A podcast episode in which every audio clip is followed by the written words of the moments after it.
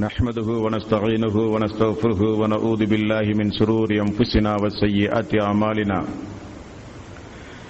من يهده الله فلا مضل له ومن يضلل فلا هادي له. وأشهد أن لا إله إلا الله وحده لا شريك له. وأشهد أن محمدا عبده ورسوله. يا ايها الذين امنوا اتقوا الله حق تقاته ولا تموتن الا وانتم مسلمون. يا ايها الناس اتقوا ربكم الذي خلقكم من نفس واحده وخلق منها زوجها وبث منهما رجالا كثيرا ونساء. واتقوا الله الذي تساءلون به والارحام ان الله كان عليكم ركيبا. يا ايها الذين امنوا اتقوا الله وقولوا قولا سديدا. يصلح لكم اعمالكم ويغفر لكم ذنوبكم. ومن يطع الله ورسوله فقد فاز فوزا عظيما.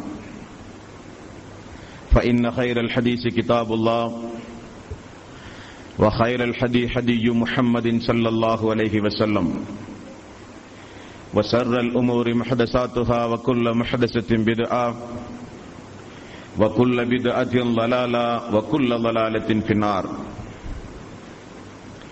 வார்த்தைகளில் சிறந்தது அல்லாஹனுடைய வார்த்தை என்றும் வழிகாட்டுதலில் சிறந்தது நபிகள் நாயகம் செல்லல்லாஹு அலைக செல்லமர்களுடைய வழிகாட்டுதல் என்றும் காரியங்களில் மிக மிக கெட்டது மார்க்கங்களில் பித்தத்துகளை உண்டாக்குவது ஒவ்வொரு பித்தத்தான காரியங்களும் வழிகேடுகள் வழிகேடுகள் அனைத்தும் உங்களை நரகில் கொண்டு போய் சேர்க்கும் என்று ரசூலுல்லாய் செல்லல்லாஹ் வலைக செல்லும் அவர்கள் தங்களுடைய ஒவ்வொரு சொற்பொழிவின் துவக்கத்திலும் இந்த மனித சமூகத்திற்கு நினைவுறுத்தியதை இந்த நல்ல சந்தர்ப்பத்தில் சிறப்புமிக்க இந்த நிகழ்ச்சியை கேட்பதற்காக வேண்டி வந்தமர்ந்து கொண்டிருக்கின்ற உங்களது சிந்தனையிலும் ஆரம்பமாக அந்த நபிமொழியை நினைவுபடுத்தி என்னுடைய உரையினை துவங்குகிறேன்.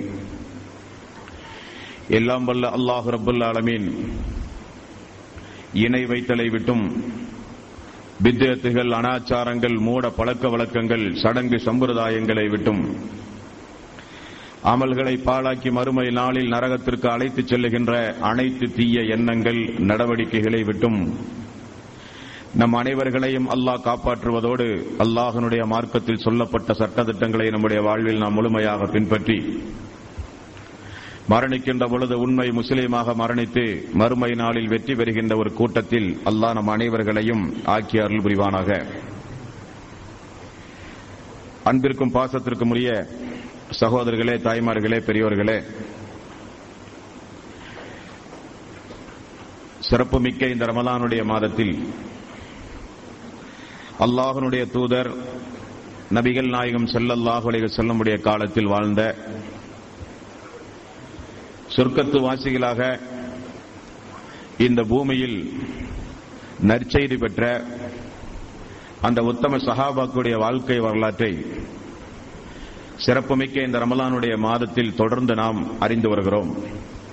அதில் அபுபக்கர் சித்திக் ரலி அல்லாஹனுடைய வாழ்க்கை வரலாறு உமர் ரலி அல்லாஹன் அவர்கள் உஸ்மான் ரலி அல்லாஹன் அவர்கள் அலி ரலி அல்லாஹன் அவர்கள் இப்படி நான்கு கலீஃபாக்குடைய வாழ்க்கை வரலாற்றை தொடர்ந்து அம்மார் ரலி அல்லாஹனுடைய வாழ்க்கை வரலாற்றையும் நாம் தொடர்ந்து அறிந்த நிலையில் இன்றைய தினம் நபிகள் நாயகம் செல்லல்லாஹ் செல்லம் அவர்கள் இரண்டு ரெக்கைகளை உடையவர் என்று ரசூலுல்லாய் செல்லல்லாஹலை செல்லம் சிறப்பித்து சொன்ன சொர்க்கத்து பறவை என்று உத்தம சீலர்களால் பாராட்டுதலுக்கு உரித்தாக இந்த உலகத்தில் வாழ்ந்து மரணித்த ஜாபிர் பின் அபி தாலிப் அவர்களுடைய வாழ்க்கை வரலாற்றை இன்ஷா அல்லா இன்றைய தினம் நாம் அறிந்து கொள்ள கடமைப்பட்டிருக்கிறோம். இந்த ஜாபிர் ரலி அல்லாஹன் அவர்கள் யார் என்றால் ரசூலுல்லாய் செல்லல்லாஹ் செல்லம் அவர்களை சிறு பிராயத்திலே இருந்து வளர்த்தி ஆளாக்கிய அபு தாலிப் அவர்களுடைய மகன்தான் ஜாபிர் ரதி அல்லாஹன் அவர்கள் அபு தாலிப் அவர்களுக்கு அலி ரதி அல்லாஹன் அவர்கள் மகனாக இருந்தார். அலி ரதி அல்லாஹன் அவருடைய மூத்தவர் தான் அண்ணன் தான் இந்த ஜாபிர் ரலி அல்லாஹன்ஹு ஆரம்ப காலகட்டத்தில் அலி ரலி அல்லாஹன் அவர்கள் இஸ்லாத்தை தழுவினார். அதன் பிறகு இஸ்லாமிய மார்க்கத்தை ஏற்றுக்கொண்டார் அவருடைய அண்ணன். ஜாபிர் அலி அல்லாஹன் அவர்கள் அலீர் அலி அல்லாஹன் அவர்களை காட்டிலும் இருபது வயது மூத்தவர். இந்த ஜாபிர் அலி அல்லாஹன் அவர்களை மக்கள் அபுல் மசாக்கீன் ஏழை எளியவர்களுடைய அன்பு தந்தை என்கிற ஒரு அடைமொழி சொல்லோடு ஜாபிர் அலி அல்லாஹன் அவர்களை மக்கள் அன்பாக அழைப்பதுண்டு. அபுல் மசாக்கீன் என்கிற பெயர் இவருக்கு ஏன் வந்தது என்றால் ஏழை எளியவர்களை பார்த்தால் உணவு கேட்டு பசியோடு வருகிற மக்களை பார்த்தால் உடனடியாக தன்னிடத்தில் இருக்கிறதை கொடுத்து உபகிற உபகாரம் செய்கிற ஒரு நல்ல ஒரு பண்புடையவராக இவர் இருந்த காரணத்தினால் அபுல் மசாக்கின் ஏழை எளியவர்களுடைய அன்பு தந்தை அவர்களின் மீது இரக்கம் காட்டுபவர் என்கிற பொருள் பொதிந்த ஒரு அருமையான ஒரு சிறப்பு பெயருக்குரியவர் ஜாபிர் அலி அல்லாஹன் அவர்கள். இவர் ஒரு போரில் தன்னுடைய இரண்டு கைகளையும் இழந்தார். ஆகவே அவருக்கு வரலாறுகளில் சொல்லப்படுகிறது அபுல் ஜனாஹைன். அபுல் ஜனாஹைன் அத்தையார் சொர்க்கத்து பறவை. அல்லாஹு தாலா இரண்டு கைகளுக்கும் பதிலாக பறவைகளுடைய இரண்டு ரக்கைகளை அல்லாஹ் அவருக்கு வழங்கினான் என்றெல்லாம் மிகச்சிறந்த அல்லாஹனுடைய தூதரால் மிகப்பெரிய அளவில் பாராட்டுக்கு உரித்தான ஒரு நபித்தோழர் ஜாபிர் அலி அல்லாஹனு ஆரம்ப காலகட்டத்தில் எல்லாம் உங்களுக்கு தெரியும் தொடர்ந்து வாழ்க்கை வரலாற்றை அறிந்தவர்கள் நீங்கள். ரசூலுல்லாய் செல்லல்லாஹலை செல்லவர்களுக்கு மக்காவில் கடுமையான நெருக்கடியான ஒரு சூழ்நிலை ஏற்பட்ட பொழுது அல்லாஹனுடைய ரசூல் ஆரம்பமாக உஸ்மான் ரலி அல்லாஹன் அவருடைய தலைமையில் ஒரு பனிரெண்டு ஆண்களையும் நான்கு பெண்களையும் உஸ்மான் ரலி அல்லாஹுடைய தலைமையில் ரசூலுல்லாய் செல்லல்லாஹலை செல்ல முதல் ஹிஜ்ரத்தாக அபிசீனியாவுக்கு அனுப்பிய வரலாறு உங்களுக்கு தெரியும். நாளுக்கு நாள் நாளுக்கு நாள் துன்பங்கள் அதிகரித்து அதிகரித்து இருந்த பொழுது அல்லாவுடைய வசனத்திற்கேற்றவாறு முப்பத்தி ஒன்பதாவது அத்தியாயம் பத்தாவது வசனம் லில்லதீன அஹசனு ஃபி ஹயாத்தி துன்யா ஹசனா. இவ்வுலகில் நன்மை செய்தோருக்கு நிச்சயம் நன்மை கிடைக்கும். வாரதுல்லாஹி வாசியா அல்லாவுடைய பூமி விசாலமானது. அல்லாஹ்வுடைய பூமி விசாலமானது என்கிற ஆயத்திற்கு ஏற்றவாறு அல்லாஹனுடைய ரசூல் தன்னுடைய மார்க்கத்தை அல்லாஹ்வுடைய மார்க்கத்தை பின்பற்றிய மக்களை காப்பாற்ற வேண்டும் என்பதற்காக அபிசீனியாவுக்கு பயணம் அனுப்பினார்கள். இப்படி ரசூலுல்லாய் செல்லல்லாஹலை செல்லம் பயணம் அனுப்பி. இந்த பதினாறு பேரும் அபிசீனியாவில் இருக்கும் பொழுது மக்காவில் ஒரு அற்புத சம்பவம் நடக்கிறது. அதுவரை குறைசிகள் திருக்குரான் ஓதுவதை கிண்டல் செய்தார்கள். அதுவரை குறைசிகள் திருக்குரானுடைய வசனம் என்ன என்று கேட்பதற்கு கூட முயற்சி செய்யாதவர்கள்.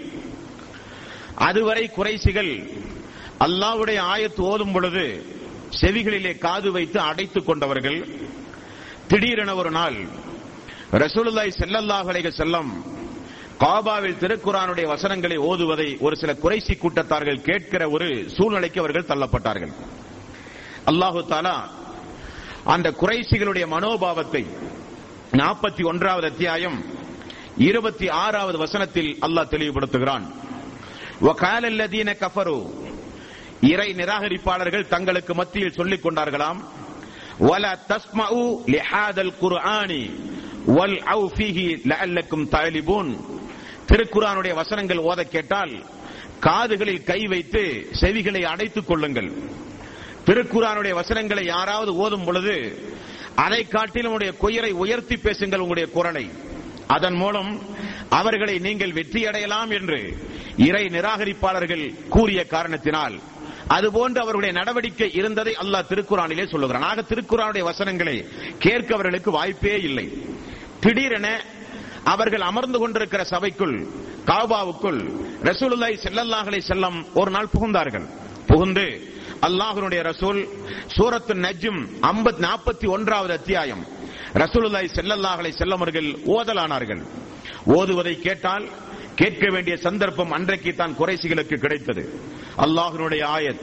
இது அகிலத்தின் அதிபதியாகிய அல்லாவிடமிருந்து வந்த ஒரு நல்ல உபதேசம். அரபி மொழியில் நீங்கள் படிப்பதற்கு இலகுவாக நல்ல மக்கள் நேர்வழி பெற வேண்டும் என்பதற்காக அல்லாவின் புறத்திலிருந்து இறக்கி அருளப்பட்ட வசனம் என்று ரசூலுல்லாய் செல்லல்லாஹலை செல்லம் ஓத ஆரம்பித்தார். அந்த மக்களையும் அறியாமல் அந்த வசனங்களுக்கு அந்த மக்கள் செவிகுமெடுக்க ஆரம்பித்தார்கள். இறுதியில் ரசூலுல்லாஹி செல்லல்லாஹலை செல்லமர்களோடு சேர்ந்து அந்த குறைசிகளும் அவர்களையும் அறியாமல் சுஜூதிலே விழுந்து விடுகிறார்கள். மக்கா எங்கும் பெரிய அளவில் இந்த செய்தி பிரபலியமானது. அபிசீனியாவுக்கு இந்த செய்தி எப்படி போனது என்றால் ரசூலுல்லாய் செல்லல்லாஹலை செல்லமர்களை குறைசிகளில் பெரிய பெரிய தலைவர்கள் எல்லாம் பின்பற்றி திருக்குரான் ஓதும் பொழுது சுஜூதிலே விடுகிற அளவுக்கு இஸ்லாம் பெரிய அளவில் பரவி விட்டது என்கிற செய்தி கிடைத்தது. இது ஒரு தவறான செய்தி. அந்த செய்திக்கு பலிகேடாகி உஸ்மான் ரலி அல்லாஹன் அவர்கள் அபிசீனியாவில் இருந்து புறப்பட்டு மீண்டும் மக்காவுக்கு வந்து விடுகிறார். மக்காவுக்கு வந்தால் மேலும் கொடுமைகள் அதிகமானது. எதிர்பார்த்த செய்தி அங்கே இல்லை. உண்மைக்கு புறம்பான தகவல் தனக்கு கிடைத்ததை உணர்ந்தார்கள் மக்கள். மீண்டும் அவர்களெல்லாம் இரண்டாவது ஹிஜ்ரத்தாக எண்பத்தி மூன்று ஆண்களும் பத்தொன்பது பெண்களுமாக இரண்டாவது அபிசீனியாவுக்கு ஒரு பயணமாகிறார்கள். நபிகள் நாயகம் செல்லல்லாஹு அலைக செல்லம் இரவனுடைய நடு இரவை தேர்வு செய்து யாருக்கும் தெரியாமல் அந்த மக்களை அனுப்பிவிட அல்லாஹுடைய ரசூல் முடிவு செய்தார். அதன்படி எண்பத்தி மூன்று ஆண்களும் பத்தொன்பது பெண்களுமாக இரண்டாவது ஹிஜ்ரத்து பயணம். அந்த ஹிஜ்ரத்து பயணத்தில் இந்த ஜாபிர் பின் அபி தாலிப் ஆரம்பத்தில் இஸ்லாத்தை தழுவாமல் இருந்த இவர் அதற்கு இடைப்பட்ட காலத்தில் ரசூலுல்லாய் செல்லல்லாஹலை அலைஹி அவர்களை சந்தித்து இஸ்லாமிய மார்க்கத்தை ஏற்றுக்கொண்டார். உஸ்மான் ரலி அல்லாஹ் அவர்களைப் போல குடும்பத்தோடு அவருடைய மனைவி அஸ்மா அவர்களை அழைத்துக் கொண்டு அபுசீனியாவுக்கு பயணமானார். ஆனால் ஆரம்பத்தில் உஸ்மான் ரலி அல்லாஹன் அவர்கள் பயணமாகும் பொழுது முடிந்தவரை மக்காவில் தேடி பார்த்தார்கள் குறைசிகள் அத்தோடு நிறுத்திவிட்டார்கள் இந்த இரண்டாவது ஹிஜ்ரத் அந்த மக்களுக்கு அவ்வளவு சுலபமானதாக அமையவில்லை. அந்த மக்கள் அபிசீனியாவுக்கு சென்று அங்கே வாழ்ந்தார்கள். காலையில் இருந்து பார்த்தால் ஒரு கணிசமான மக்கள் மக்காவிலே இல்லை என்பதை குறைசிகள் உணர்ந்து கொண்டார்கள். இரண்டு நபர்கள் தேர்வு செய்யப்படுகிறார்கள். அதில் ஒன்றுதான் அம்ர் இபுனு ஆஸ் என்பவர். இரண்டாவது அப்துல்லா இபுனு அபி ரபி ஆ அப்துல்லா இபுனு அபி ரபி ஆ அம் இபுனு ஆஸ். இரண்டு பேரையும் நிறைய பொருளாதாரத்தோடு அபூஜகளுடைய தலைமை அனுப்புகிறார்கள். நிலைமை எப்படிப்பட்ட நிலைமை பாருங்கள். இந்த பாவிகள் மக்காவில் இஸ்லாமிய மார்க்கத்தை அவர்கள் ஏற்றுக்கொண்டாலும் அவர்கள் சொந்த வாழ்வில் முஸ்லிம்களாக நடப்பதற்கு சொல்லனா துன்பங்களையும் கொடூரங்களையும் கட்டவிழ்த்து விட்டார்கள். அவர்கள் தங்களுடைய கொள்கையை காப்பாற்ற அபிசீனியாவுக்கு பயணமானாலும் அபிசீனியாவுக்கும் சென்று அங்கே போய் குழப்பங்களை விளைவித்து அங்கேயும் அவர்களை நிம்மதியாக வாழவிடக் கூடாது என்பதற்காக வேண்டி தன்னுடைய கொடூர தன்மையை கொடூர கொடூர முகத்தை அபிசீனியாவிலும் போய் காண்பிக்க ஆரம்பித்தார்கள். வந்த செய்தி சஹாபாக்களுக்கு தெரிந்து விட்டது சஹாபாக்கள் உடனடியாக ஒரு ஆலோசனை போடுகிறார்கள். பாவிகள் இங்கேயும் வந்து விட்டார்கள். மன்னரை சந்தித்து மன்னரிடத்தில் பேச வேண்டியதையும் பேசிவிட்டார்கள். பெரிய அன்பளிப்பு பொருளோடு வந்து அந்த அன்பளிப்பை எல்லாம் லஞ்சமாக கொடுத்து அரசவையில் காரியங்களை சாதித்து நம்மை திரும்ப இந்த நாட்டிலே இருந்து துரத்துவதற்குண்டான முயற்சி மேற்கொள்ளப்பட்டதை சஹாபாக்கள் புரிந்தார்கள். ஜாபிர் அலி அல்லாஹனவர்களைத்தான் நாளை அமைச்சரவையில் பேசுவதற்கு மக்கள் எல்லோரும் சேர்ந்து பொறுப்பு கொடுக்கிறார்கள். என்ன பேசுவது? எதையும் பொய் பேசக்கூடாது. கூட்டல் குறைவு கூடாது. இருக்கிற சத்தியத்தை தெளிவாக மக்கள் மத்தியிலே சொல்லிவிட வேண்டும் என்று ஏற்பாடு செய்து அல்லாவிடம் முழுக்க முழுக்க பொறுப்பை ஒப்படைத்து அரசவைக்கு மறாவதனால் ஜாபீர் அலி அல்லாஹுடைய தலைமையில் மக்கள் வருகிறார்கள்.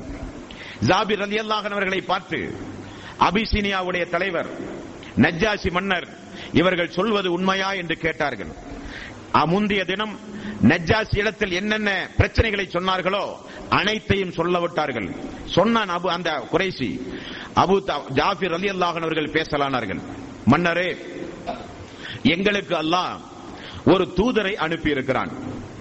அந்த தூதர் இந்த நாட்டை தேர்வு செய்து உங்களுடைய ஆளுகையின் கீழ் இருக்கின்ற இந்த அபிசீனியாவுக்கு செல்லுங்கள் என்று உங்களை நம்பி அடைக்கலம் கொடுப்பீர்கள் என்கிற ஒரு ஆசையோடு எங்களுடைய தலைவர் நபிகள் நாயகம் செல்லல்லாஹ் செல்லம் இந்த ஊரை தேர்வு செய்து எங்களை இங்கே அனுப்பியிருக்கிறார். அது போகட்டும். உங்களுடைய இறை தூதர் உங்களுக்கு என்ன கொள்கையை சொல்கிறார் என்று கேட்டார் நஜ்ஜாசி. அருமையாக பேசினார்.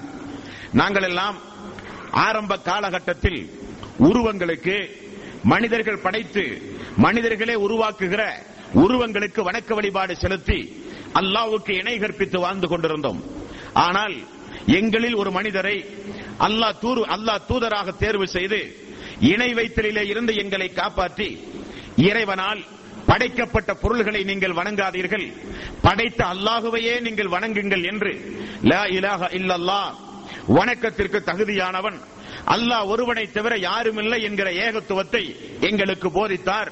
இணை வைத்தலிலே இருந்து அறியாமையிலே இருந்து மோசமான ஒரு கடவுள் கொள்கையிலே இருந்து நாங்கள் எல்லாம் மீண்டு உலகையெல்லாம் படைத்து பரிபக்குவப்படுத்தி நம்மை எல்லாம் பாதுகாத்துக் கொண்டிருக்கின்ற அகிலத்தின் அதிபதியாகிய அல்லாஹுவை நாங்கள் வணங்க ஆரம்பித்தோம். இது அவர் சொன்ன முதல் கொள்கை. இரண்டாவது உறவினர்களை எல்லாம் இரத்த பந்த உறவை எல்லாம் முறித்து குரோதங்களோடு வெறுப்புணர்வோடு வாழ்ந்து கொண்டிருந்த எங்களை எப்படி மாற்றினார் என்றால் உறவினர்களை நேசியுங்கள். அண்டை வீட்டுக்காரர் பசியோடு இருந்தால் நீங்கள் வயிறார உண்ணாதீர்கள். உறவு இரத்த பந்த உறவுகளை முறிக்காதீர்கள். குடும்பத்தினர்களோடு பாசமாக அன்பாக நடங்கள் என்றும் எங்களுக்கு போதித்து சகோதரத்துவத்தை எங்களுடைய உள்ளத்திலே நிலைநாட்டினார் அந்த மாமனிதர். மூன்றாவது எங்கு பார்த்தாலும் விபச்சாரம் மது சூது கொலை கொள்ளை போன்ற மாபாதகமான சூழ்நிலையில் நாங்கள் வாழ்ந்து கொண்டிருந்தோம். பெண் பிள்ளை பிறந்தால் ஈவு இரக்கமில்லாமல் உயிரோடு நாங்கள் புதைத்துக் கொண்டிருந்தோம். ஆனால் இந்த மாமனிதர் என்றைக்கு இறை தூதராக தன்னை பிரகடனப்படுத்தினாரோ அப்பொழுது எங்களுக்கு அவர் சொன்ன போதனை இந்த உயிரோடு பிறக்கின்ற இந்த பெண் குழந்தைகளை கொலை செய்யாதீர்கள். அல்லாவிடத்தில் நிச்சயம் நீங்கள் விசாரிக்கப்படுவீர்கள்.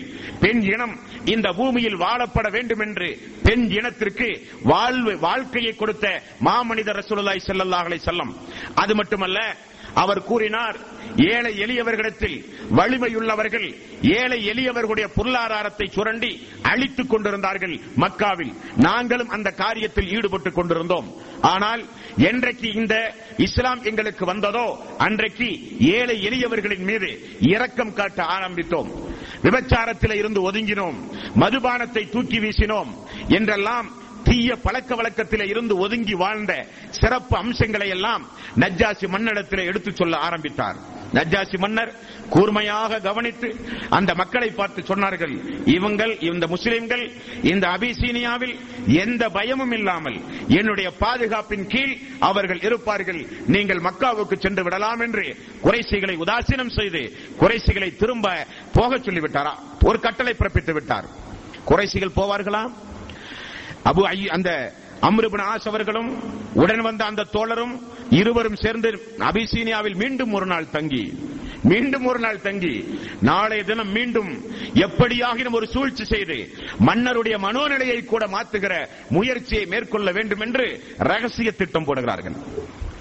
சமாதானம் அடைந்த முஸ்லிம்கள் எல்லாம் ஜாபீர் அலி அல்லாஹன் அவர்களுடைய தலைமையில் அபிசீனியாவிலே அன்று இரவு பொழுதை கழித்தார்கள். மறாவது நாள் மீண்டும் உத்தரவு வருகிறது. நஜ்ஜாசி மன்னர் உங்களை அழைக்கிறார் என்று. அதற்கிடையில் என்ன செய்தார்கள் என்றால் நஜ்ஜாசி மன்னரிடத்திலே போய் அமைச்சவர்களுடைய ஆலோசனையின் பேரில் நஜ்ஜாசி மன்னரை இப்படி அவர்கள் கலக்குகிறார்கள். என்ன சொல்கிறார்கள் என்றால் மன்னரே நீங்கள் யாரை வணங்குகிறீர்கள்? உங்களுடைய ரப்பி யார்? உங்களுடைய கடவுள் கொள்கை என்ன?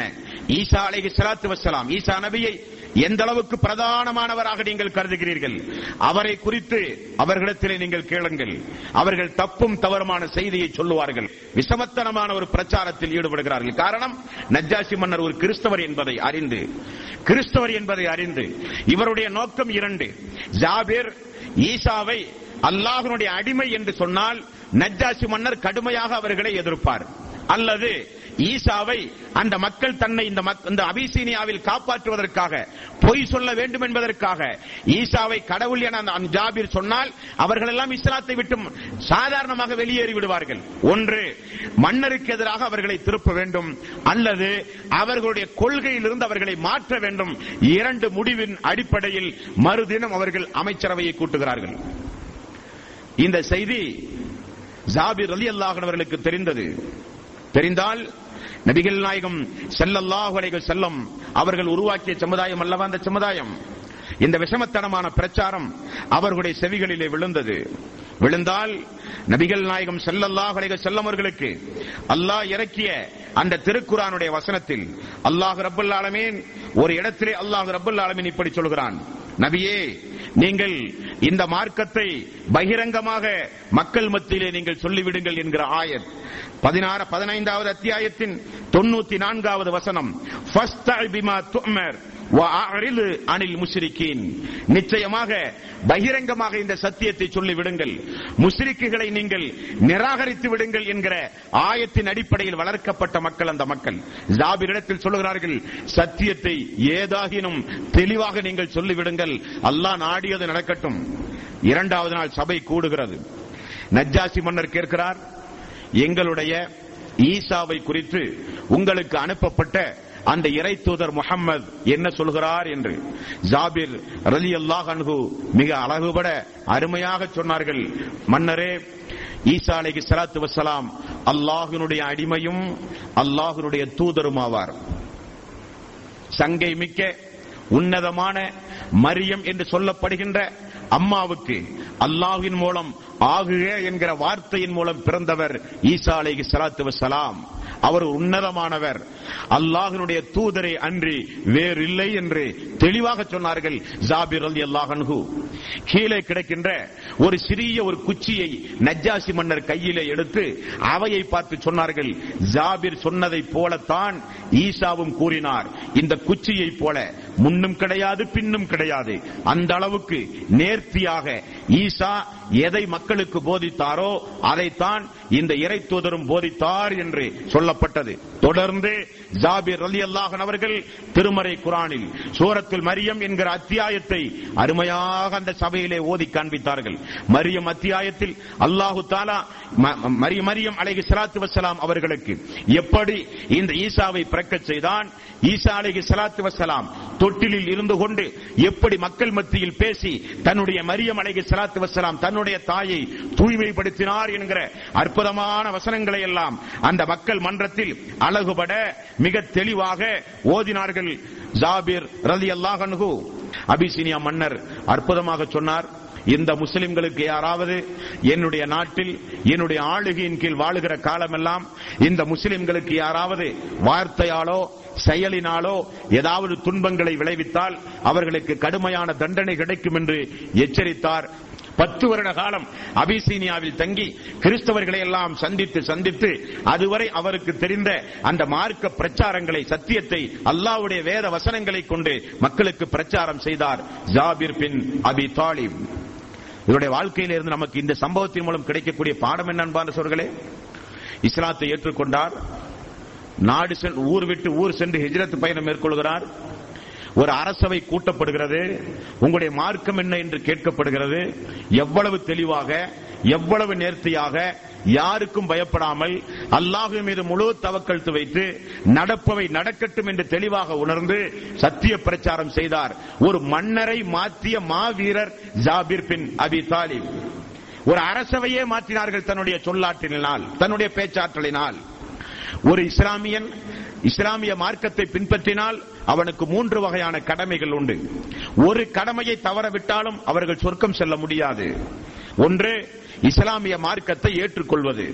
இரண்டாவது ஏற்றுக்கொண்ட அந்த மார்க்கத்தை பூரணமாக அறிவு ரீதியாக படித்து உணர்ந்து உயிரோட்டமாக செயல்படுத்துவது. மூன்றாவது தான் புரிந் தான் ஏற்றுக்கொண்ட தான் புரிந்த அந்த மார்க்கத்தை தன்னை சுற்றி இருக்கிற மக்கள் மன்றத்தில் எடுத்துச் சொல்வது. இந்த மூன்றும் ஒரு மூமியினுடைய கடமை. மூன்றில் எதை தவறவிட்டாலும் சொர்க்கம் செல்ல முடியாது. மார்க்கத்தை ஏற்றுக்கொண்டு மார்க்கத்தை படித்து உணர்ந்து புரியாமல் வாழ்ந்தாலும் நமக்கு நரகம். மார்க்கத்தை ஏற்றுக்கொண்டு மார்க்கத்தை புரிந்து நாம் மட்டும் விவாதத்தை செய்து சொர்க்கம் செல்லலாமா என்றால் முடியாது. அல்லாஹ் கேட்கிற கேள்விக்கு பதில் சொல்ல வேண்டும். காரணம் நம்மை சுற்றி இருக்கிற மக்கள் நமக்கு எதிராக அல்லாவிடத்திலே வந்து சாட்சி சொல்லுவார்கள். அல்லாஹுவே நண்பனாக பழகினான் அண்டை வீட்டுக்காரனாக இருந்தான் ஒரே மொஹல்லாவில் வசித்துக் கொண்டிருந்தோம். எங்களுக்கு இணை வைத்தலை குறித்து வித்தியத்துகள் குறித்து மார்க்கம் குறித்து நரகம் சொர்க்கம் குறித்து மறுமை விசாரணை குறித்து எங்களுக்கு ஒன்றும் சொல்லவில்லையே என்று நமக்கு எதிராக நம்மால் நம்முடைய கண் முன்னால் வாழ்ந்து மரணித்து போகின்ற நம்முடைய சமூக மக்கள் நமக்கு எதிராக மறுமை நாளில் சாட்சி சொன்னால் அல்லாவிடமிருந்து நாம் தப்பிக்க முடியாது. ஆக மார்க்கம் இந்த மூன்று அம்சங்களை தாங்கித்தான் நமக்கு கட்டளை பிறப்பித்திருக்கிறது. மார்க்கத்தை ஏற்றுக்கொள்ளுங்கள். மார்க்கத்தை விளங்குங்கள் விளங்கிய மார்க்கத்தை பிற மக்களுக்கு சொல்லுங்கள். மூன்றிலும் முன்னணியில் இருந்தவர்கள் உத்தம சகாபாக்கள். மார்க்கத்தை ஏற்றுக்கொள்வதிலும் தயக்கமில்லாமல் ஏற்றுக்கொண்டார்கள். ஏற்றுக்கொண்ட ஏற்றுக்கொண்டால் அதுவரை இறக்கப்பட்ட வசனங்களை எல்லாம் எவ்வளவு தெல்ல தெளிவாக எழுதி வைத்து மனனம் செய்து தேவை ஏற்படுகிற பொழுதெல்லாம் எந்த சபை என்று கூட பாராமல் அல்லாவுடைய வசனத்தை தெளிவாக எடுத்துரைப்பதுதான் நம்முடைய கடமை என்கிற அடிப்படையில் அந்த உத்தம சீலர்கள் ஒரு நாட்டினுடைய மன்னரையே மாற்றி அமைத்தார்கள் என்றால் அவர்களுடைய சாமர்த்தியம் அவர்களுடைய தைரியம் அல்லாஹு மீது முழுக்க முழுக்க பொறுப்பை ஒப்படைத்து அவர்கள் வளர்ந்த விதத்தை இந்த சம்பவத்தின் மூலம் நாம் ஒவ்வொருவரும் அறிந்து கொள்ள வேண்டும். அப்படிப்பட்ட மாமனிதர் தான் ஜாபிர் ரலி அல்லாஹன்ஹு இந்த ஜாபிர் அலி அல்லாஹன் அவர்களை குறித்து நபிகள் நாயகம் செல்லல்லாஹ் அலைவசனுடைய காலத்தில் இருந்த ஒரு சில முக்கிய சம்பவங்களை உங்களுடைய கவனத்திலே நான் பதிவு செய்து கொள்ள கடமைப்பட்டிருக்கிறேன். இப்படி பத்தாண்டு காலம் அபிசீனாவிலே வாழ்ந்து கொண்டிருந்தார். ரசூலுல்லாய் செல்லல்லாஹ் அலைஹி வஸல்லம் மதீனா சென்று ஐந்து ஆண்டு காலம் பொறுத்து நஜ்ஜாசிக்கு தூதரை அனுப்பி உங்களுடைய நாட்டில் எங்களுடைய மக்கள் இஸ்லாமிய மார்க்கத்தை ஏற்றுக்கொண்டு வாழ்ந்து வருகிறார்கள். அவர்களை எதிர்ப்புக்கு மதீனாவுக்கு நீங்கள் திருப்பி அனுப்புங்கள். இதுவரை அந்த மக்களுடைய உரிமை அந்த மக்களுடைய உணர்வுகளை எல்லாம் மதித்து நடந்த உங்களுக்கு அல்லாஹ்வுடைய சாந்தியும் சமாதானம் உண்டாகட்டும் என்று ரசூலுல்லாய் செல்லல்லாஹலை செல்லம் ஒரு பிரதிநிதியை நியமித்து அபிசீனியாவுக்கு அனுப்பி அந்த மக்களை எல்லாம் அங்கிருந்து மதீனாவுக்கு வர சொல்கிறார்கள். அதுவரை பத்தாண்டு காலம் தன்னுடைய மார்க்கத்திற்காக வேண்டி ஹிஜ்ரத் செய்தார்கள் அந்த மக்கள். இப்படி மதீனாவை நோக்கி அவர்கள் பயணமாகிற ஒரு சந்தர்ப்பம் உண்டு. அந்த நேரத்தில் ரசூலுல்லாய் செல்லல்லாஹலை செல்லம் கைபர் போர் என்கிற ஒரு இடத்தில் கைபர் என்கிற ஒரு இடத்தில் ஒரு போர் செய்ய வேண்டிய ஒரு நிர்பந்தத்திற்கு ரசூலுல்லாய் செல்லல்லாஹ் அலைஹி வஸல்லம் அவர்கள் தள்ளப்பட்டார்கள். போர் செய்ய வேண்டிய அந்த நிர்பந்தத்திற்கு அல்லாஹ்வுடைய ரசூல் ஆளாக்கப்பட்டு அந்த போரில் மிகப்பெரிய ஒரு வெற்றி கிடைத்து போரில் இருந்து திரும்ப வரும் பொழுதுதான் அபிசீனியாவிலே இருக்கிற பத்தாண்டு கால மக்காவிலே இருந்து தன்னை பிரிந்து போன தன்னுடைய தோழர்கள் எல்லாம் பயணமாகி அவர்களும் வருகிறார்கள். கைபர் போர் வெற்றி முடிந்து மக்களும் வந்து கொண்டிருக்கிறார்கள். இடையிலே ரசூலுல்லாய் ஸல்லல்லாஹு செல்லும் அந்த ஜாபிர் பின் அபி தாலிப் அவருடைய தலைமையில் இருக்கிற மக்களை அல்லாஹ்வுடைய ரசூல் சந்திக்கிறார்கள். சந்திக்கின்ற அந்த சம்பவத்தை புகாரி முஸ்லிம் போன்ற கிரந்தங்களில் நம்மால் பார்க்க முடிகிறது. அல்லாவுடைய ரசூல் அமர்ந்து கொண்டிருந்த அல்லாவுடைய ரசூல் ஓடி போய் எழுந்து ஜாபிர் பின் அபி தாலிபை கட்டி தழுவி முத்தமிட்டு நெற்றியில் முத்தமிட்டு ரசூலாய் செல்லல்லாஹலை செல்லம் மக்களை பார்த்து சொன்னார்கள் கைபிரில் கிடைத்த இந்த வெற்றியை நினைத்து நான் சந்தோஷப்படுவதா? அல்லது பத்தாண்டு காலத்திற்கு முன்னதாக அல்லாஹ்வுடைய தீனை காப்பாற்ற குடும்பம் குடும்பமாக ஜாபிர் அவருடைய தலைமையில் மக்கள் அபிசீனியாவுக்கு ஹிஜ்ரத்து சென்று வந்தார்களே இந்த வருகையை நினைத்து நான் சந்தோஷப்படுவதா என்று ரசூலுல்லாய் செல்லல்லாஹலை செல்லம் பாராட்டி சீராட்டி ஜாபிர் பின் அபி தாலிபை மக்கள் மத்தியிலே புகழ்ந்து பேசினார்கள் ரசூலுல்லாய் செல்லல்லாஹலை செல்லம் அப்படியே மதீனாவுக்கு வந்தார்கள். மதீனாவுக்கு அப்படியே வந்தார்கள். வந்தால் எல்லோரும் அவரவர்களுடைய இடத்திற்கு போனவுடன் ஜாபிர் அலி அல்லாஹன் அவர்கள் மதீனாவில் இருக்கிற மக்களை எல்லாம் போய் பார்த்து சுகம் எல்லாம் விசாரித்து எங்கே முசபை காணவில்லை எங்கே அம்சாவை காணவில்லை நம்முடைய அந்த தோழர்கள் எல்லாம் எங்கே என்று விசாரித்த பொழுது அங்க இருக்கிற மக்கள் சொன்னார்கள் அவர்கள் உகது போரிலே கொல்லப்பட்டார்கள். பதிரு போர்க்களத்தில் இந்தந்த தோழர்கள் எல்லாம் கொல்லப்பட்டார்கள். உகது போர்க்களத்தில் இவர்கள் எல்லாம் சகிதாக்கப்பட்டார்கள் என்று சொன்னவுடன் தேம்பி தேம்பி ஜாபிர் அலி அல்லாஹன் அவர்கள் அழுதார்கள். அழுதுவிட்டு அல்லாஹ்வுடைய ரசூலிடத்திலே போய் சொன்னார்கள் யார் ரசூல் அல்லாஹ் அல்லாஹ்விடத்தில் கொடுத்த அந்த வாக்குறுதியை உண்மைப்படுத்தும் முகமாக நம்முடைய தோழர்கள் எல்லாம் சகிதாக்கப்பட்டார்களே யார் ரசூல் அல்லா என்று சொல்லி அவருக்கும் ஒரு சகிதாக வேண்டும். ஏதாவது ஒரு போரில் பங்கு பெற்று நாமும் சஹீத் என்கிற அந்தஸ்தை அடைய வேண்டும் என்று நேரத்தை எதிர்பார்த்து கொண்டிருந்த ஜாபிர் பின் நபி தாலிப். பத்து வருட காலம் மக்காவிலே இருந்து பிரிந்து அபிசீனாவிலே வாழ்ந்தவர். அபிசீனியாவிலே இருந்து மதீனா வந்து மக்கள் எல்லாம் இஸ்லாமிய சாம்ராஜ்யத்தின் கீழ் எந்த பயமும் இல்லாமல் சந்தோஷமாக வாழ்கிற அந்த வாழ்க்கையை தேர்வு செய்யாமல் ஜாபிர் பின் நபி தாலிப் என்னுடைய அம்சா என்னுடைய முசப் என்னுடைய அனஸ்பின் நல்லர் போன்ற சஹாபாக்கள் எல்லாம் அல்லாவிடத்தில் கொடுத்த வாக்குறுதியை உண்மைப்படுத்தும் முகமாக எப்படி சகிதானார்களோ அதே போன்று தானும் சகிதாக வேண்டும் என்கிற ஒரு ஆர்வம் அபி ஜாபிர் பின் அபி தாலிப் அவர்களுக்கு உருவானது. சந்தர்ப்பத்தை எதிர்பார்த்துக் கொண்டு அவர் மதீனாவிலே வாழ்ந்தார். போரில் எப்படியாவது சகிதாக வேண்டும். நாம் சொர்க்கத்தின் அதன் மூலம் உன்னதமான இடத்தை அடைய வேண்டும் என்பதற்காக வேண்டி அல்லாவிடத்தில் கொடுத்த அந்த வாக்குறுதியை நிறைவேற்றி சென்ற மக்களும் உண்டு. நிறைவேற்ற காத்துக் கொண்டிருக்கிற மக்களும் உண்டு என்று அல்லாஹ் சூரத்தில் அசாபிலே முப்பத்தி மூன்றாவது அத்தியாயத்தில் அல்லாஹ் சொல்லுகிறானே அந்த அடிப்படையில் எதிர்பார்த்துக் கொண்டிருந்தவர் இந்த ஜாபிர் பின் அபி தாலிப். அந்த நேரத்தில் ரசூலுல்லாய் செல்லல்லாஹலை செல்லம் சிரியாவில் இருக்கிற புஸ்ரா என்கிற ஒரு ஆளுநரை சந்திக்க ஒரு நபித்தோழரை ரசூலுல்லாய் செல்லல்லாஹலை செல்லம் அனுப்புகிறார்கள். அவருடைய பெயர் ஹாரிஸ் பின் ரலி அல்லாஹ் அன்ஹு. இந்த ஹாரிஸ் பின் உமைர் ரலியல்லாஹு அவர்கள் புஸ்ராவில் இருக்கின்ற ஆளுநரை சந்தித்து ஒரு சில விவரங்களை தெரியப்படுத்த ரசூலுல்லாய் செல்லல்லாஹலை செல்லம் தூதுவராக அனுப்பினார். ஆனால் சீசரால் நியமிக்கப்பட்ட சாம் நாட்டினுடைய ஆளுநராக இருக்கின்ற சுரகுப்பில் அம்ர் என்று சொல்லப்படுகின்ற கொடியவன் இந்த நபித்தோழரை வழிமறித்து கொன்று விடுகிறான். தூதரை கொள்ளுவது நாட்டு துரோகம். அது எந்த வகையிலும் ஏற்றுக்கொள்ள முடியாது என்பதை உணர்ந்து ரசூலுல்லாய் ஸல்லல்லாஹு செல்லம் உடனடியாக கை கை அந்த இடத்திற்கு முத்து முத்து முகத்தா என்று சொல்லப்படுகின்ற இடத்திற்கு மூவாயிரம் தோழர்களை ரசூலுல்லாய் செல்லல்லாகளை செல்லவர்கள் அனுப்பிவிடுகிறார்கள் அனுப்பி விடுகிறார்கள். ஒரு மிகப்பெரிய ஒரு போர் நடக்கிறது. அல்லாவுடைய உதவியோடு பெரிய ஒரு வெற்றியும் கிடைத்தது. அந்த போருக்கு ரசூலுல்லாய் செல்லல்லாஹலை செல்லம் மூன்று நபித்தோழர்களை ஆரம்பமாக போர்படை தளபதியாக ரசூலுல்லாய் செல்லல்லாஹலை செல்லம் நியமிக்கிறார்கள். ஒன்று தன்னுடைய வளர்ப்பு மகன் ஜெயிது பின் ஹாரிசா ரலி அல்லாஹ் அவருடைய கையில் கொடி கொடுக்கப்படும். அவர் போரில் கொல்லப்பட்டார். மீண்டும் அந்த கொடி ஜாபிர் பின் அபி தாலிபுடைய கையில் மாற்றப்பட வேண்டும்.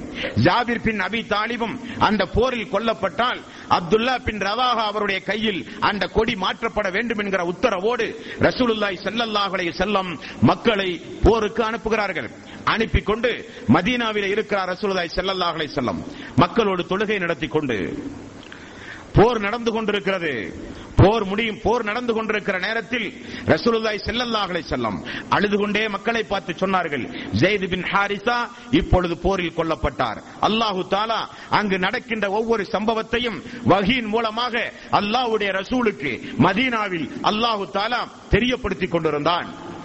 இந்த ஜெயித் பின் ஹாரிசா கொலை செய்யப்பட்டவுடன் உடனடியாக அந்த கொடியை ஜாபிர் பின் அபி தாலிப் வாங்கிக் கொண்டு எதிரிகள் எதிரி படைக்குள் புகுந்து அவரும் போர் செய்ய ஆரம்பிக்கிறார். வலதுகை வெட்டப்படுகின்றது. வலதுகையில் இருக்கிற கொடியை இடது கையில் மாற்றிக்கொண்டு மீண்டும் போரிலே அவர் மும்முரமாக தாக்குகிறார். தன்னால் முடிந்தவரை இரண்டு கையும் வெட்டப்படுகிறது. அவருடைய மரணத்தை குறித்து ரசூலுல்லாய் செல்லல்லாஹலை செல்லம் அவர்களுக்கு அல்லாஹ் உடனே வகி அனுப்பினான். ரசூலுல்லாய் செல்லல்லாஹலை செல்லம் மீண்டும் மக்களை பார்த்து அழுத நிலையில் சொன்னார்கள். மீண்டும் ஜெயிது பின் ஹாரிசா கொல்லப்பட்டவுடன் அந்த கொடி ஜாபிர் பின் அபி தாலிபுடைய கையில் கொடுக்கப்பட்டது. அல்லாவுடைய நாட்டம் அவரும் இப்பொழுது சகிதாக்கப்பட்டார். மீண்டும் அந்த கொடி அப்துல்லா பின் ரவாஹா அவருடைய கொடி கையில் மாற்றப்பட்டிருக்கிறது. அவர் இப்பொழுது போர் செய்து கொண்டிருக்கிறார் என்று மதீனாவில் இருந்து கொண்டு ரசூலுல்லாஹி ஸல்லல்லாஹு அலைஹி வஸல்லம் அவர்கள் சொல்லுகிறார். அப்துல்லா அப்துல்லா பின் ரவாஹா அந்த கொடியை கையிலே வாங்கிக் கொண்டு மூன்றாவது தளபதியாக இருந்து கொண்டு அவர் போரை துவங்குகிறார். அவரும் போரில் கொல்லப்படுகிறார். நான்காவதாக காலிது பின் வலீதுடைய கையில் அந்த கொடி கிடைக்கின்றது. அல்லாஹு தாலா ஆரம்ப நேரத்தில் அந்த முஅத்தா போரில் ரசூலுல்லாய் செல்லல்லாஹ் அலைஹி அவர்கள் கூறுகிறார்கள். ஆரம்ப காலகட்டத்தில் அந்த மக்களுக்கு முஸ்லிம்களுக்கு பெரிய அளவில் ஆரம்ப நேரத்தில் ஒரு பாதிப்பு இருந்தாலும் அல்லாஹு தாலா முஸ்லிம்களை பெரிய படையினர்களாக எதிரி படைகளுடைய கண்களுக்கு அல்லாஹ் காண்பித்தான். ஆகவே எதிரிகள் அரண்டு போய் பயந்து காலிதுபின் பின் அவருடைய தாக்குதலை எதிர்கொள்ள முடியாமல் அவர்கள் தோற்று போனார்கள். வெற்றி கிடைத்தது மூன்று சகாபாக்கள் சகிதானார்கள் இந்த நேரத்தில் தான் நபிகள் நாயகம் ஸல்லல்லாஹு அலைஹி அவர்கள் சொன்னார்கள் இரண்டு கையையும் இழந்த ஜாபிர் பின் நபி தாலிபுக்கு அல்லாஹு தாலா ரெண்டு ரக்கைகளை கொடுத்திருக்கிறான். அவர் சொர்க்கத்தில் சிட்டுக்குருவி என்றார்கள். அப்படிப்பட்ட சொர்க்கத்து பறவையாக திகழ்ந்தவர்கள் ஜாபிர் பின் நபி தாலிப். அவருடைய மரண செய்திக்கு பிறகு அந்த அம்மா அஸ்மா ரலி அல்லாஹன் அவர்களை அபுபக்கர் சித்திக் ரலி அல்லாஹன் அவர்கள் இத்தாவுடைய காலத்திற்கு பிறகு திருமணம் முடிக்கிறார். காரணம் ஒரு மிகச்சிறந்த ஒரு தியாகி. அபிசீனியாவுக்கு தியாகம் செய்து பத்தாண்டு காலம் மார்க்கத்தை பாதுகாத்தவர். மதீனா வந்து ஷஹீதுடைய அந்தஸ்துக்காக வேண்டி எதிர்பார்த்து வாழ்ந்தவர். ஷஹீதும் குடும்பத்தை பராமரிக்க வேண்டும் என்பதற்காக அபுபக்கர் சித்திக் ரலி அல்லாஹ் அன்ஹு அஸ்மா ரலி அல்லாஹ் அவர்களை திருமணம் முடிக்கிறார். அதில் பிறந்தவர் தான் Muhammad bin Abi Bakr. Abu Bakr Siddiq அவர்கள் மரணித்தவுடன் அந்த அம்மாவை அலி ரலி அவர்கள் திருமணம் முடிக்கிறார்கள். இப்படியே அந்த அம்மாவை முழுக்க முழுக்க உத்தம சோழர்கள் பாதுகாத்தார்கள். ரசூலுல்லாஹி ஸல்லல்லாஹு அலைஹி வஸல்லம் அவர்கள் ஜாபிர் பின் அபி தாலிபுக்கு சொர்க்கத்துடைய சிட்டுக்குருவி என்றார்களே அது உண்மைதான் அன்பார்ந்த சொற்களே இஸ்லாமிய மார்க்கத்தை பொறுத்தவரையில் யார் இந்த உலகத்தில் மரணித்தாலும் இந்த உலகத்தில் யார் மரணித்தாலும் சரி அல்லாஹ் இருபத்தி மூன்றாவது அத்தியாயத்தின் நூறாவது வசனத்தில் அல்லாஹ் சொல்கிறான் வமிம் நீங்கள் மரணித்தால் கியாம நாளுக்கு முன்னதாக ஒரு திரைமறைவு வாழ்வு கபருடைய வாழ்வு உங்களுக்கு உண்டு என்று அல்லாஹ் சொல்கிறான். ஆனால் அல்லாஹ்வுடைய பாதையில் யாரெல்லாம் சஹீத் என்கிற அந்தஸ்தை அடைகிறார்களோ அவர்களுக்கு மட்டும் நேரடியாக இறந்தவுடன் கொண்டு போய் அடக்கினால் அவர்களுக்கு மட்டும் மன்னரை வாழ்வு கிடையாது. நேரடியாக அவர்கள் ஒரு குருவியினுடைய வடிவத்தில் உயிர்கள் மாற்றப்பட்டு சொர்க்கத்திலே அவர்கள் பச்சை பறவைகளாக சொர்க்கத்திலே அவர்கள் உலா வருவார்கள் என்று நபிகள் நாயகம் செல்லல்லாஹு அலைஹி செல்லமர்கள் கூறினார்கள். அப்படிப்பட்ட சிறப்பு அந்த சகிதில் மரணித்தால் ஒவ்வொரு மனிதர்களுக்கும் கிடைக்கும் என்பதை நாம் மறந்துவிடக் கூடாது அந்த பறவைகளில் ஒருவர் தான் ஜாபிர் பின் நபி தாலிப். ஆரம்ப நேரத்தில் எல்லாம் மக்கத்து குறைசிகள் இஸ்லாத்தினுடைய எதிரிகள் இந்த போரில் கொல்லப்பட்ட முஸ்லிம்களை பார்த்து எள்ளி நகையாடுவார்களாம். போயும் போயும் முகமதோடு வந்து போரில் இப்படி கேவலப்பட்டு மரணித்து போய்விட்டார்களே என்று அந்த மரணத்தை மக்கள் உதாசீனப்படுத்துவார்கள். அப்பொழுது அல்லாஹு தாலா அந்த மக்களுக்கு பதில் சொல்லும் முகமாக போரில் இறந்தவர்கள் எல்லாம் சாதாரணப்பட்ட மனிதர்கள் அல்ல. அவர்கள் அல்லாவுடைய பாதையில் தன்னை அர்ப்பணித்த மக்கள். வலா தகூலு லிமன் யுக்தலு ஃபீ சபீலில்லாஹி அம்வாத். அவர்கள் கொல்லப்பட்டவர்கள் அல்ல. அவர்கள் இன்னும் அவர்கள் உயிரோடு இருக்கிறார்கள் அல்லாஹ் சொல்கிறான். இன்னும் அல்லாஹ்வின் பாதையில் கொல்லப்பட்டவர்களை சாதாரணமாக இறந்து போய்விட்டார்கள் என்று உதாசீனப்படுத்தாதீர்கள். அவர்கள் பல் அஹ்யாஉன் வலக்கின் தஸ்உரூன். அவர்கள் அல்லாவிடத்திலே உயிரோடு இருக்கிறார்கள். நீங்கள் அறிய மாட்டீர்கள். அல்லாவிடத்தில் அவர்கள் உயிரோடு இருக்கிறார்கள். நீங்கள் அறிய மாட்டீர்கள் என்று தூதரின் மூலம் அல்லாஹ் பதில் சொல்ல சொன்னான் என்றும் இந்த வசனங்களுக்கு வரலாற்று பின்னணிகள் உண்டு. அதே நேரத்தில் பச்சிலம் பறவைகளாக சொர்க்கத்தில் உலாவிக் கொண்டிருந்த அந்த பறவைகளிடத்தில் அல்லாஹ் கேட்பானாம் உங்களுக்கு நிம்மதியா? உங்களுக்கு ஏதாவது வேண்டுமா? என்று கேட்பானாம். பறவைகள் அல்லாவிடத்திலே பதில் சொல்லுவானாம். பதில் சொல்வார்களாம். அல்லாஹுவே எங்களுக்கு கிடைத்த இந்த சிறப்பு நற்செய்தி. எங்களுக்கு இந்த சொர்க்கத்தில் கிடைத்த உயர்வான அந்தஸ்து. இவைகளை தெரியாமல் எங்களை இழந்த எங்களுடைய குடும்பத்தார்கள் ஊர்களில் எங்களுடைய இருப்பிடங்களில் தேம்பி தேம்பி அழுது கொண்டிருக்கிறார்கள். துக்ககரமாக இருக்கிறார்கள். ஆகவே எங்களுக்கு நீ உயிரைத்த யா மீண்டும் அவர்களிடத்திலே போய் எங்களுக்கு நீ தந்த இந்த நற்செய்தியை எங்களுக்கு தந்த இந்த பரிசை நாங்கள் போய் சொல்லி ஆறுதலாக நாங்கள் திரும்ப வருகிறோம் என்று அல்லாவிடத்திலே அனுமதி கேட்பார்களாம். இன்னொரு அனுமதி கேட்பார்களாம். அல்லாஹுவே இதில் மரணித்தால் இவ்வளவு பெரிய அந்தஸ்து இருக்கும் என்று நாங்கள் எண்ணவில்லை.